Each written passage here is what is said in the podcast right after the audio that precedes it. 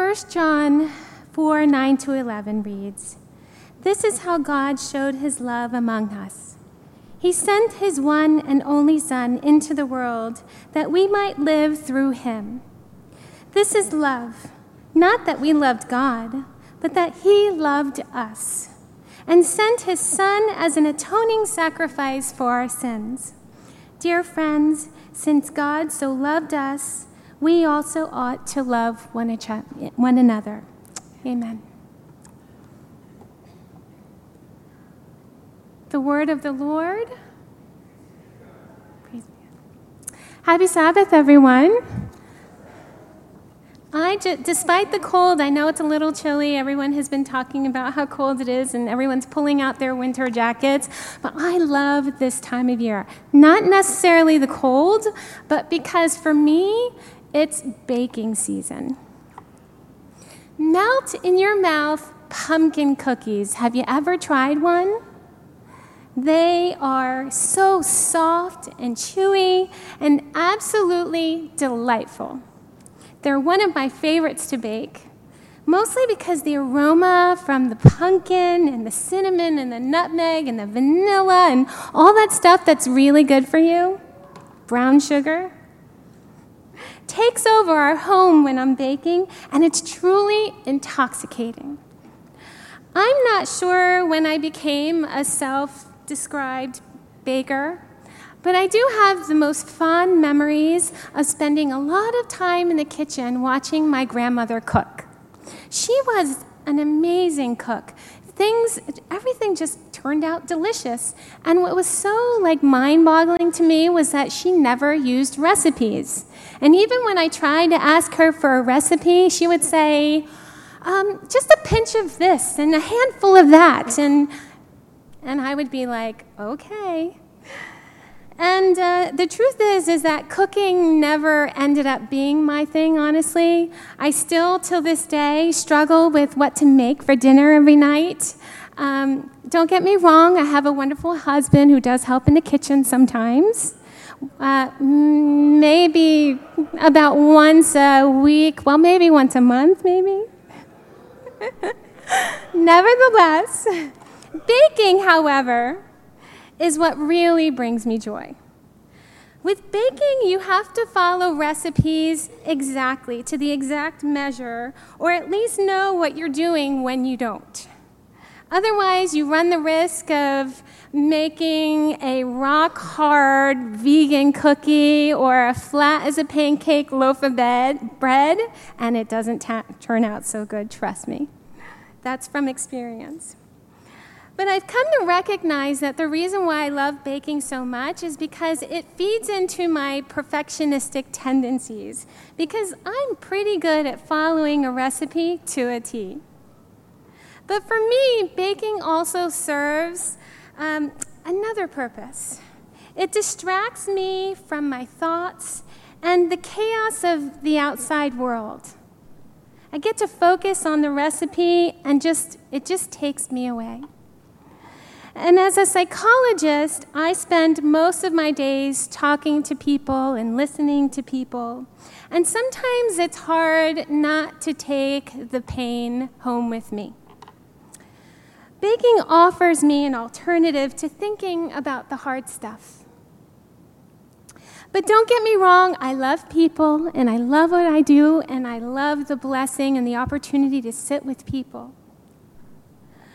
But when I, when I bake, it gives me a satisfaction like none other. It allows me to be and connect with people in a way that words just don't allow. For example, when I bake for someone who's celebrating a birthday, I, it's my way of saying, I'm so glad you're alive. And when I bake for someone who is sick and um, not well, it's my way of saying, I hope you feel better soon, and I'm thinking of you. And when I bake for someone who I haven't seen in a while, it's my way of saying, I, mi- I miss you. And so baking allows me to express love and support and feel a real deep sense of connection with others. So, how about you? What do you do in an attempt to feel connected with other people? Do you bake like I do, or travel, or sing, or are you a part of one of our community groups at Advent Hope? Or do you use many platforms on social media like Facebook? Well, I recently read in the New York Times that Fe- Facebook estimated that 2.8 billion people are on Facebook. That's a lot of people. And, two, and, and 2.2 billion people use WhatsApp or Instagram or one of these apps on a daily basis, and the average time of use per every time you go in is 20 minutes long. And it's interesting because five new profiles are created every second. That's incredible. And my husband has yet to join Facebook. but I recently heard from one of my clients that Facebook is actually for old people. and I was like, really? Oh man, I guess I'm old.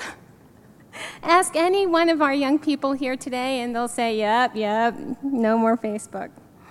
But my point is that the world is more connected than ever before.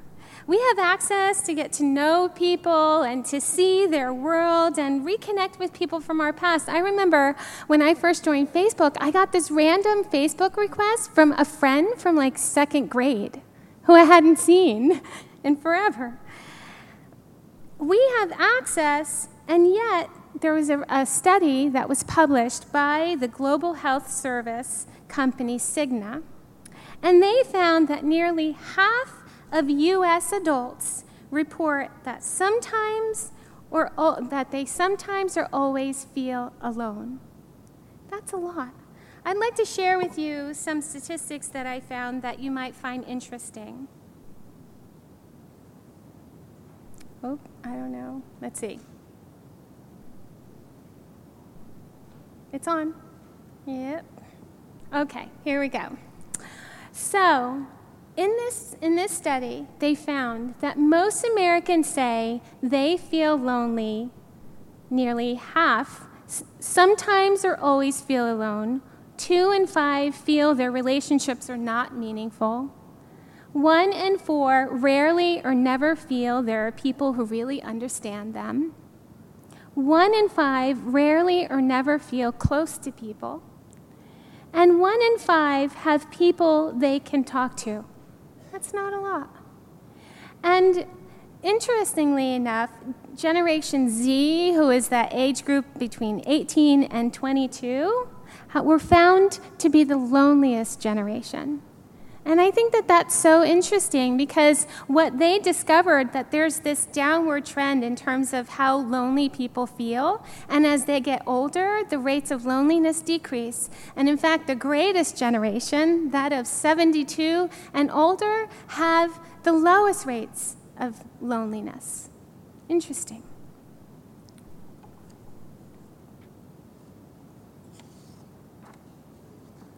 So these numbers, to me, I think are epidemic proportions.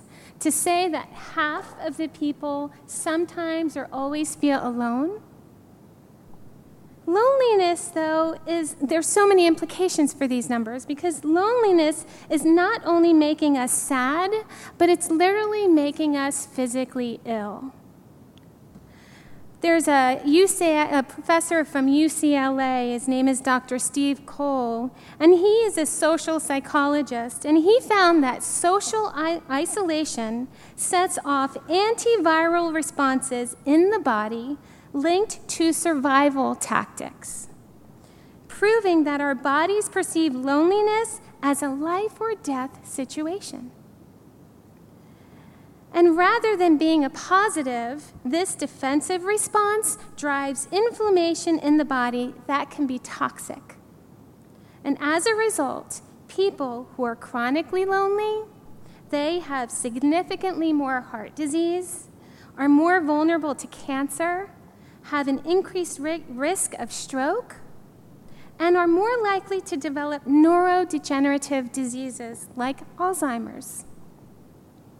Furthermore, another stat that I thought you might find interesting is that researchers have also documented that loneliness has the same effect on mortality as smoking 15 cigarettes a day. That's a lot of cigarettes.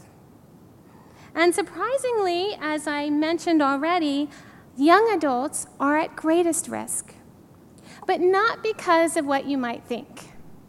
Many blame social media for, for the, the, the higher rates of loneliness, but researchers have actually found that it is not a predictor of loneliness, that social media use is not a predictor of loneliness. Instead, researchers have concluded that it's the meaningful in person relationships that people have with each other that actually keeps us from becoming lonely. In person relationships. So, how do we cope with loneliness in this increasingly isolated world? And how does fellowship tie into that plan? Last week, Pastor Todd introduced a new sermon series on the four elements that the early church was devoted to in the book of Acts. The first one was the apostles' teaching, two, fellowship, three, the breaking of bread, and four, to prayer.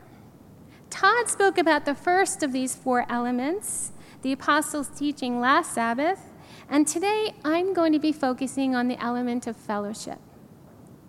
Let's read together Acts 2 42 to 47. If I can get this, okay. They devoted themselves to the apostles' teaching and to fellowship, to the breaking of bread and to prayer. Everyone was filled with awe at the many wonders and signs performed by the apostles. All the believers were together and had everything in common. They sold property and possessions to give to anyone who had need. Every day they continued to meet together in the temple courts. They broke bread in their homes and ate together with glad and sincere thanks and sincere hearts, praising God and enjoying the favor of all people. And the Lord added to their number daily those who were being saved.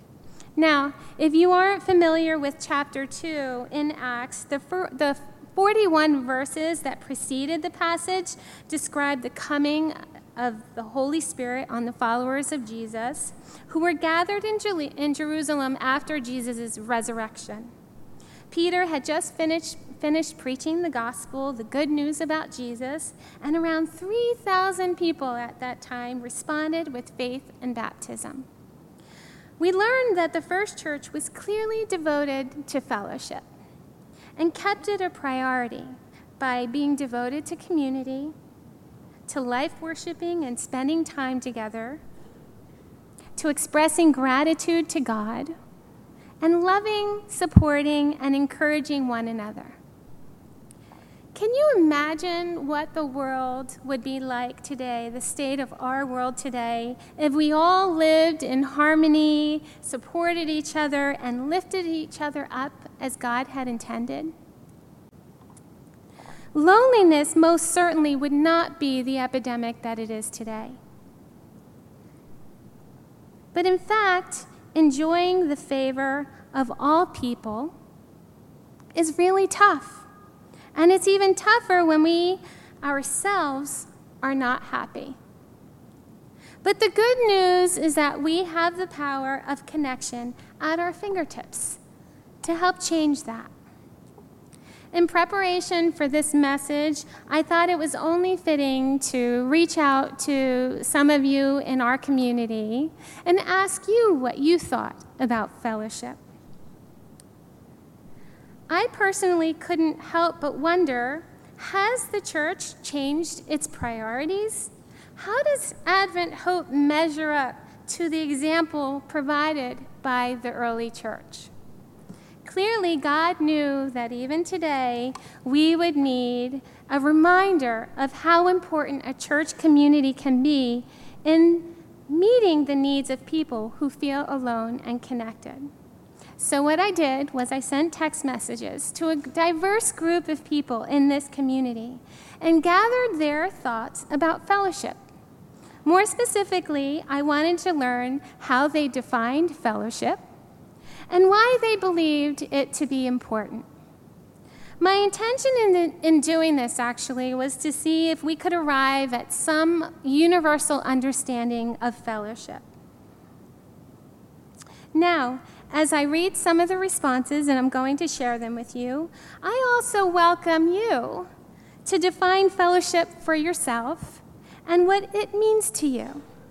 So let's start out with the question I asked member, some members of our community. So the first question I asked was How do you define fellowship? And these were some of the responses. Fellowship to me is a type of safe space where I spend time with individuals who are non judgmental, encouraging, supportive, no matter what is shared. Individuals in this fellowship can be close friends or strangers who have decided to share time together with some type of common purpose, learning, yearning. For me, fellowship is being able to come together with people who have at least one significant thing in common. It involves sharing experiences, learning about each other, and through that learning, more about our own selves. Through those experiences, it can become a comfortable space where one can let their guard down and be who they really are without fear of judgment. Someone else said, I think of fellowship as dialoguing and connecting with a group of people. That connection and conversation could be deep and spiritual or lighthearted and fun. Fellowship is the intentional practice of living life in community with one another. It is a rehearsal for our ultimate purpose. I love that so much. And someone else shared I would say now my reason for fellowship is based on hope and faith. In my younger years, I think it was more for socializing and having friends to do things with, like going out to dinners, shows, and travel. But through the years, I've discovered that it doesn't always pan out, and for some of those that did happen, it wasn't as meaningful. So I've matured in my thoughts and behaviors, and I decided to continue to go to church with the hope that those also attending regularly are my family in Christ.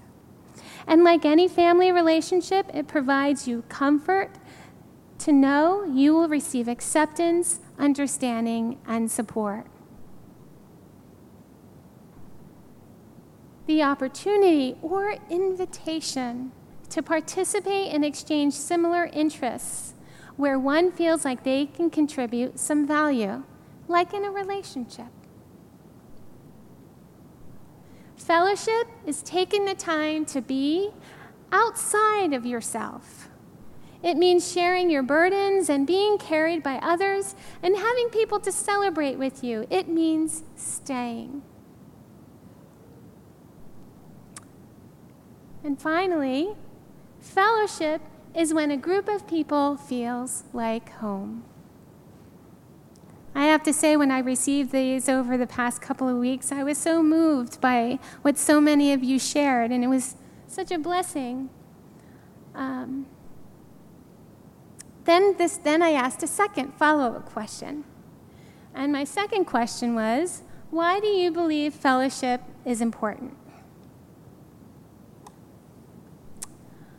Well, on days when I have not had the courage to get out of bed, a simple text saying, Happy Sabbath, hope to see you at church, was all it took to motivate me to come out and not skip out on that blessing.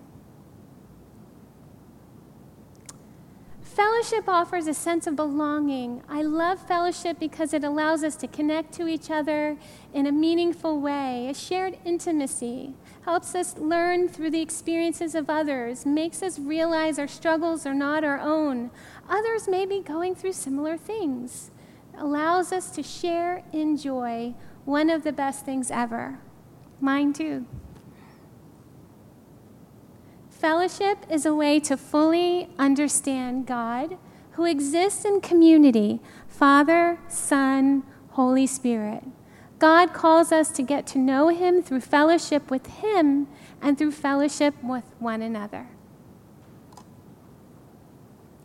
I believe fellowship is important because if we are the church, we are the church not as individuals, but collectively.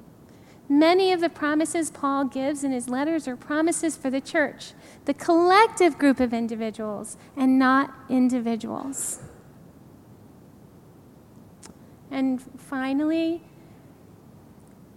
I believe fellowship is important, this person was saying, because it is a basic human survival need that we as humans have in common. So, what do you all think? Are you convinced that fellowship is important? Can I see a show of hands for those of you who believe fellowship is important? Yeah.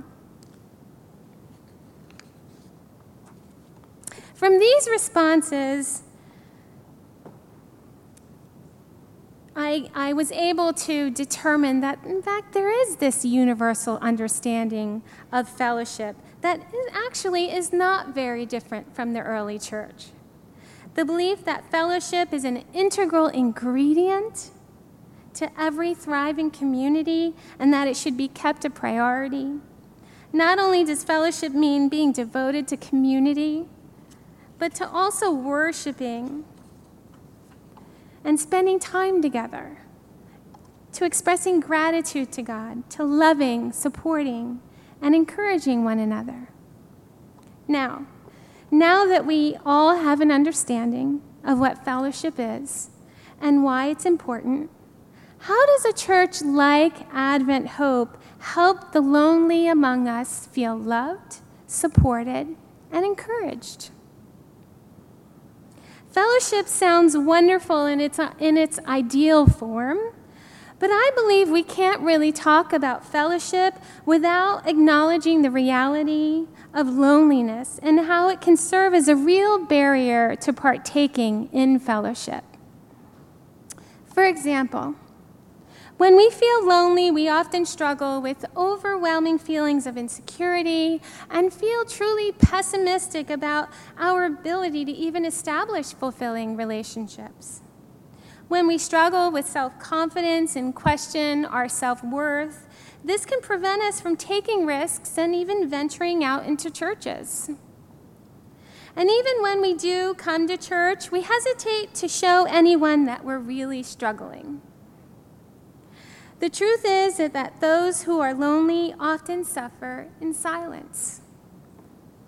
So instead, we smile politely and present ourselves joyfully and hand out plenty of happy Sabbaths and put on a facade of confidence and connectedness. Sometimes it's just easier to pretend to be upbeat and positive when internally we're feeling disconnected and alone because truth is, we don't really want to get into it. And even when people do check in to ask how we've been because we haven't seen each other in a while, we simply shrug and share that we've been too busy with work or school or are just tired. And sometimes this is true. But the reality is, when we stop coming around to church, it's typically not because of uh, the worship style or the, the, the theology being taught or the pastor's beard. But it's largely because we're not connected to anyone.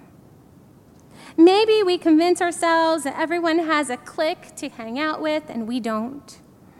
Or maybe we feel like everyone has it all together, is living their best life, or is spiritually perfect, and yet you haven't prayed in a really long time.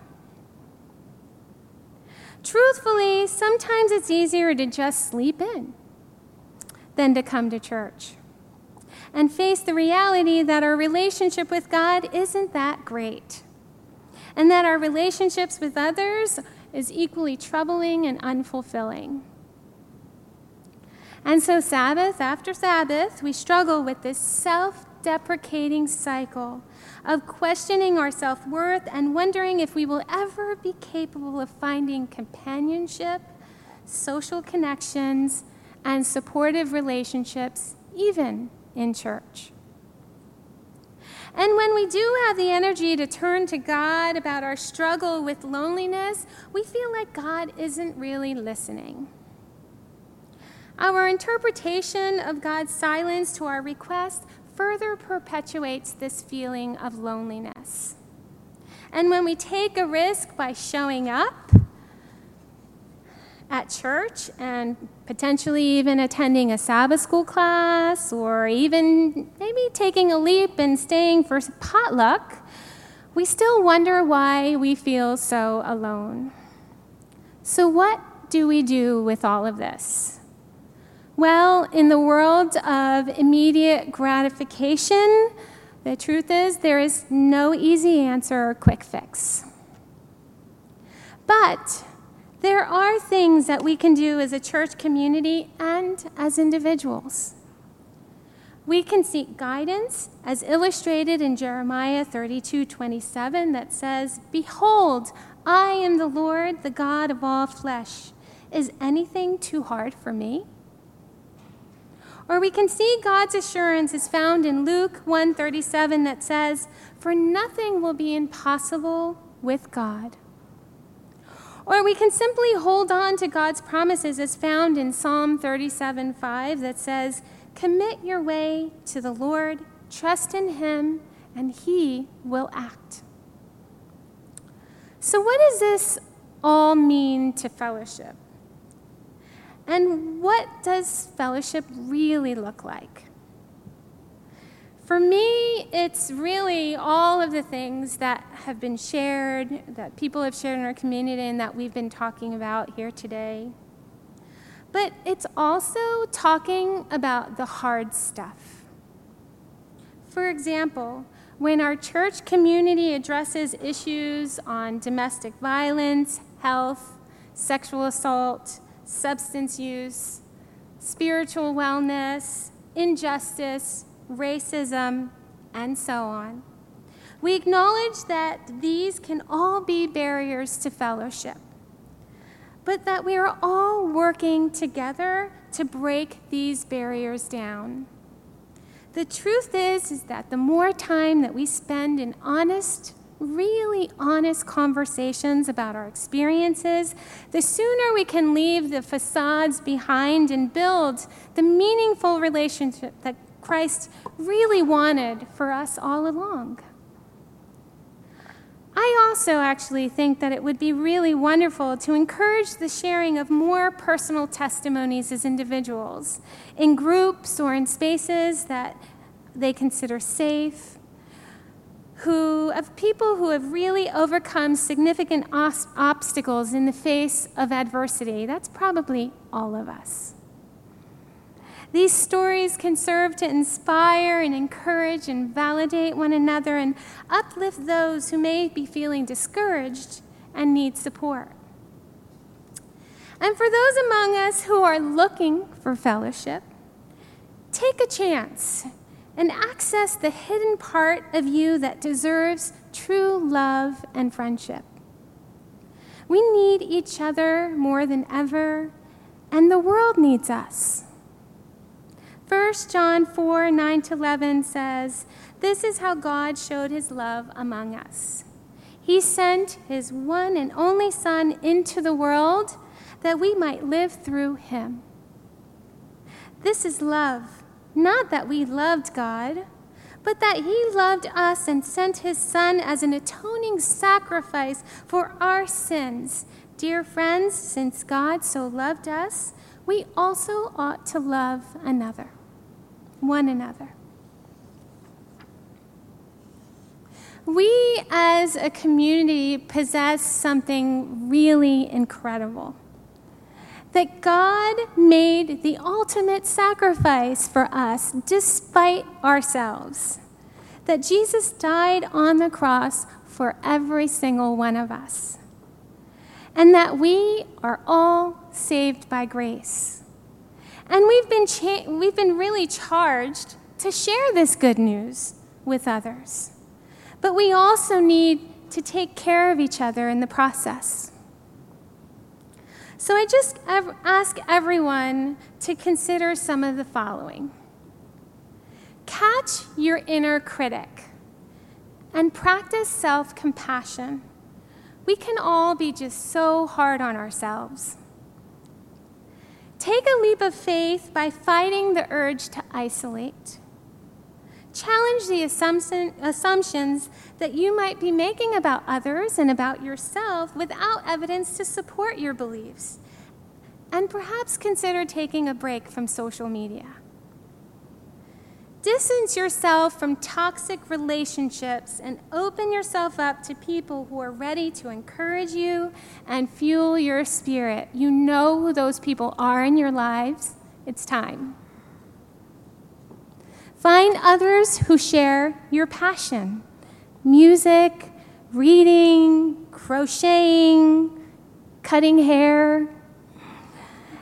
And figure out a way in which it can help you connect with others. Baking is my thing. What might yours be? As a psychologist, you know I have to recommend professional counseling. Not with me, but I only say that because I'm here for you and I, you always have access to me. But to really meet with someone and to have a safe space where you can really take the time that really all of us need to heal our childhood wounds and explore the underlying causes associated with our fears of intimacy and connectedness. And finally, ask for what you need prayers, cookies, a listening ear. Whatever you're needing, your chances of getting your needs met are greater when you make those explicit and you share those needs with others. So, in closing, it's my prayer that Advent Hope will continue to be a spirit filled church that loves God and loves others May we always be characterized by the love, devotion, generosity, support that was found in the early church as described in the book of Acts. May God bless each and every one of you with abundant love through your experiences in fellowship with one another.